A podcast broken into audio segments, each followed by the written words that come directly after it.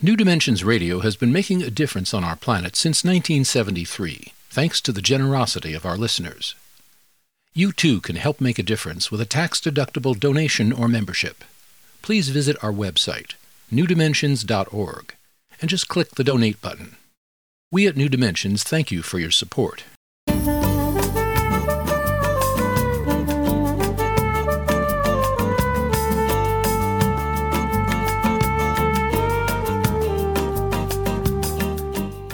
Hello, I'm Justine Willis Toms. Welcome to the New Dimensions Cafe. Today I'm hosting Dr. Lauren J. Oliver, co author with Bonnie Burstein of Circle Culture Tools for Cooperative Work. I'm speaking with Lauren at her home by remote connection. Welcome, Lauren, to the New Dimensions Cafe. Thank you, Justine. I'm so delighted to be here. I am delighted to have you. And I know for many, many years, you have been working to guide groups with tools for effective, open, and safe dialogues that create a beloved community. And so tell us about the format you use and the magic that you've experienced in leading people to have these successful dialogues. Mm. Yes. You know, in many ways, circle tools have become more and more commonly used, which is a thrill. Oftentimes, a, a group will now center using a quote or a poem, often do a land acknowledgement that really connects us to the land where we're living and helps us remember our connection with our ancestors, with the people who live here now, and with those seven generations to come. So, starting with centering and then with a check in. Check in has become very common in groups that meet eh, and want people to feel included, want people to feel heard, and realize that if you check in, saying your name, saying a little bit about yourself and what's up with you now, you feel part of the, the circle. You feel recognized, and then you're really able and ready to be present and participate more actively.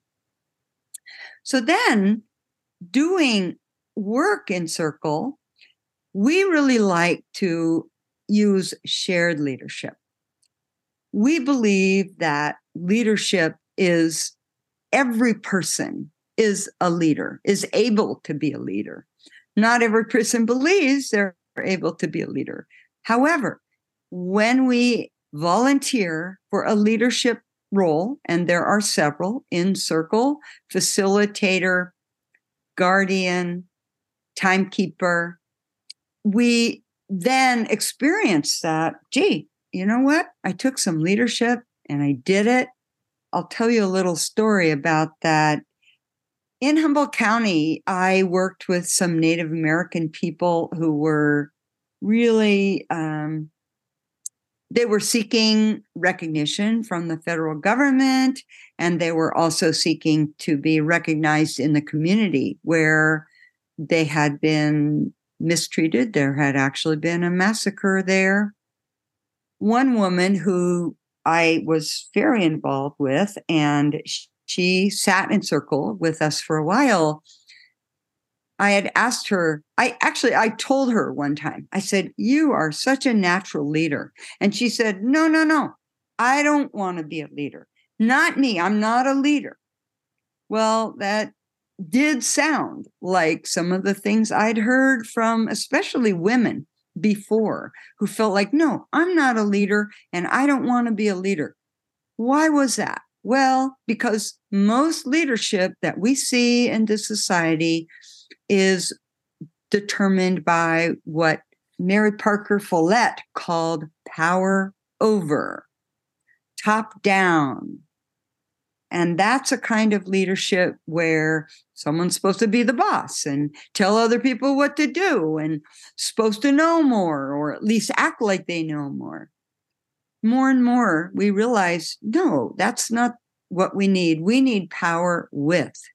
We need leadership among equals.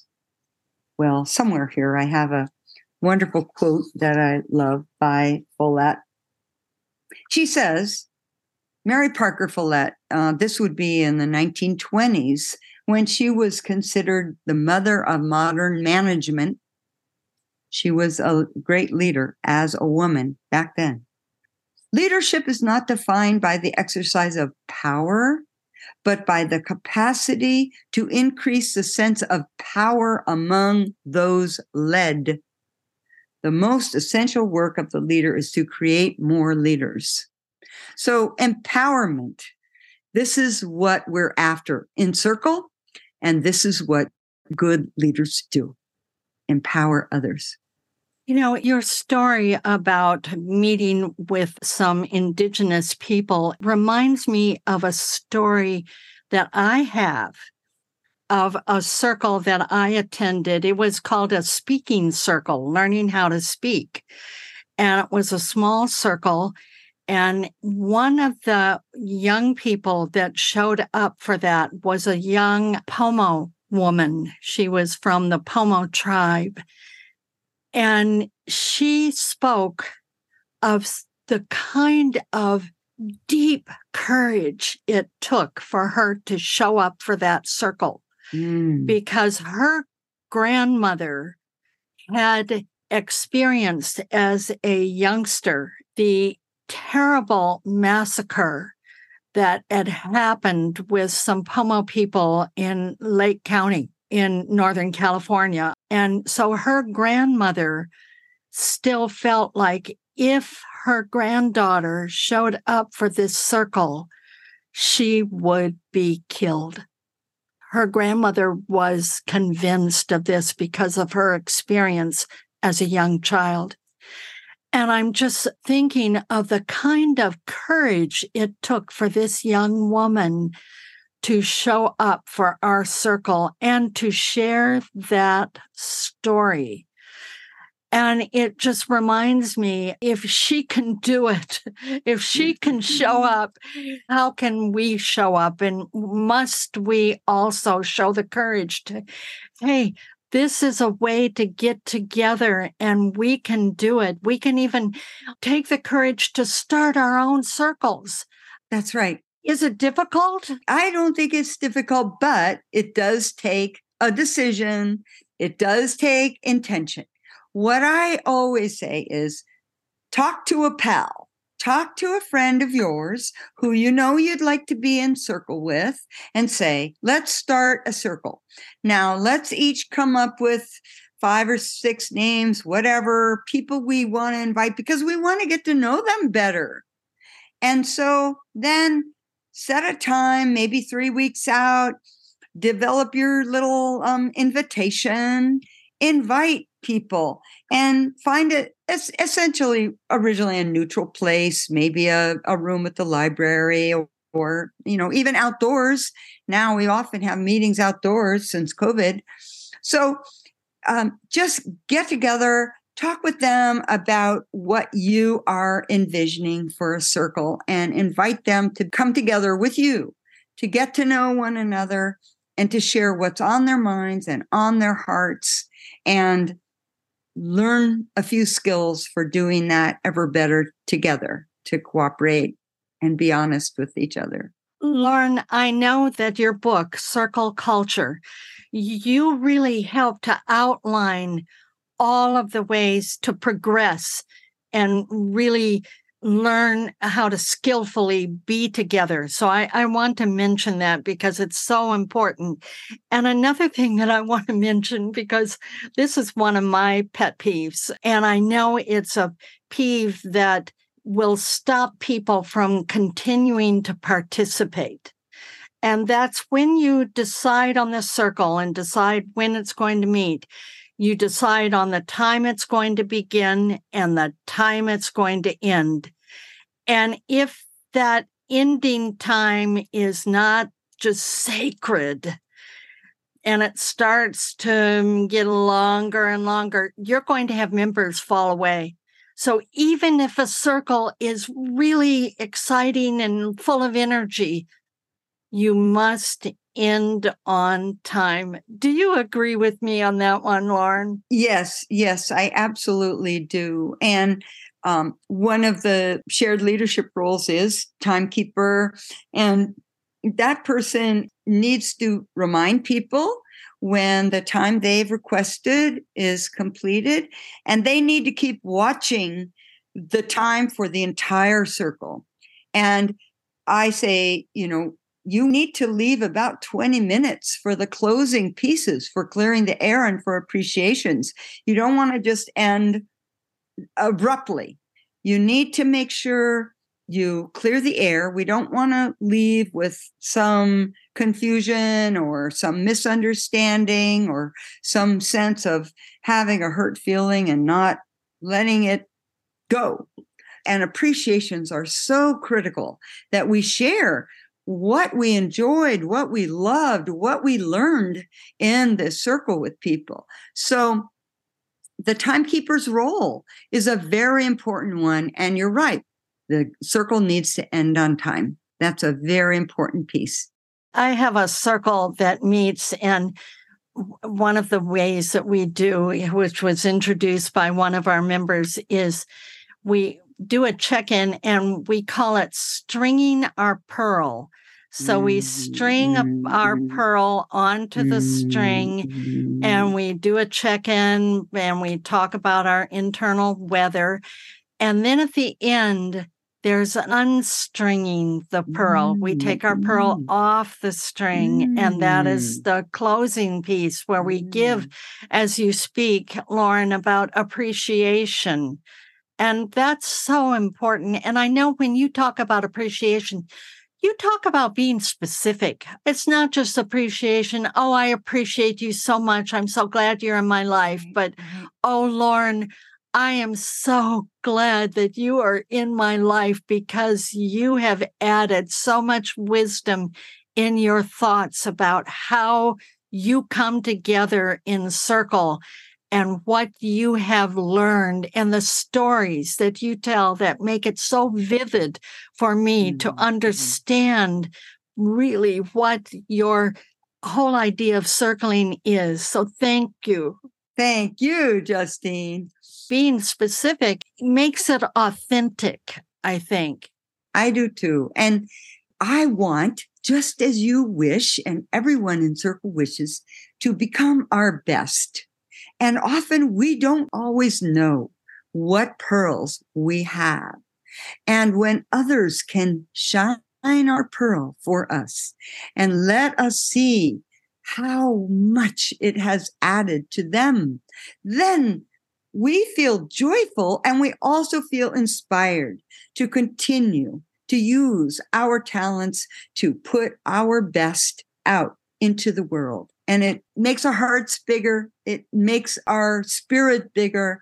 We are ready to serve and show our love and receive the love. One of the things about appreciation is we often don't know how to receive appreciation. Mm-hmm. That's one of the skills we have to learn and is, is a great benefit to us when we learn in circle. When you, when you gave me that beautiful appreciation, I said thank you. But I tell people, Mm-mm, keep your mouth closed.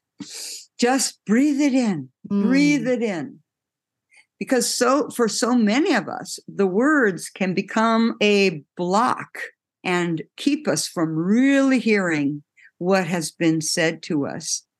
All too often, we need to unlearn the habit of, oh, it was nothing, or no, no, no, not me. I'm not as wise as you are. Or, uh, you know, we discount ourselves. This is extremely common when you start waking up to the possibility of appreciation and its power. You'll see people all the time, especially women, will discount themselves when you give them an appreciation. And no, no, no. That's Yeah. We don't need to be victims. We don't need to bring ourselves down. Oh, Lauren, I want to thank you so much for being with us today on the New Dimensions Cafe. You are just a breath of fresh air. Thank you so much.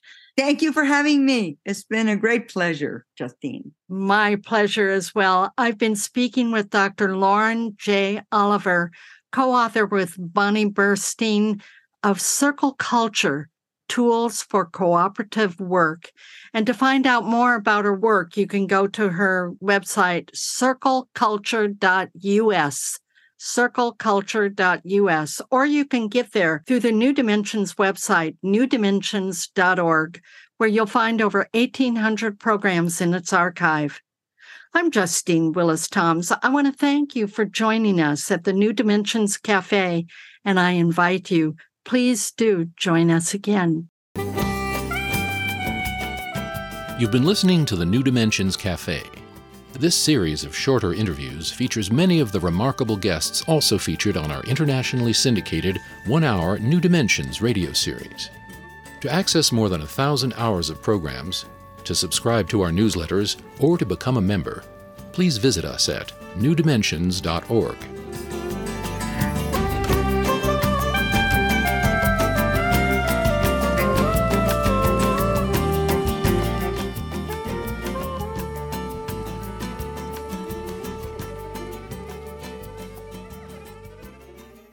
New Dimensions Radio has been making a difference on our planet since 1973, thanks to the generosity of our listeners. You too can help make a difference with a tax-deductible donation or membership. Please visit our website, newdimensions.org, and just click the Donate button. We at New Dimensions thank you for your support.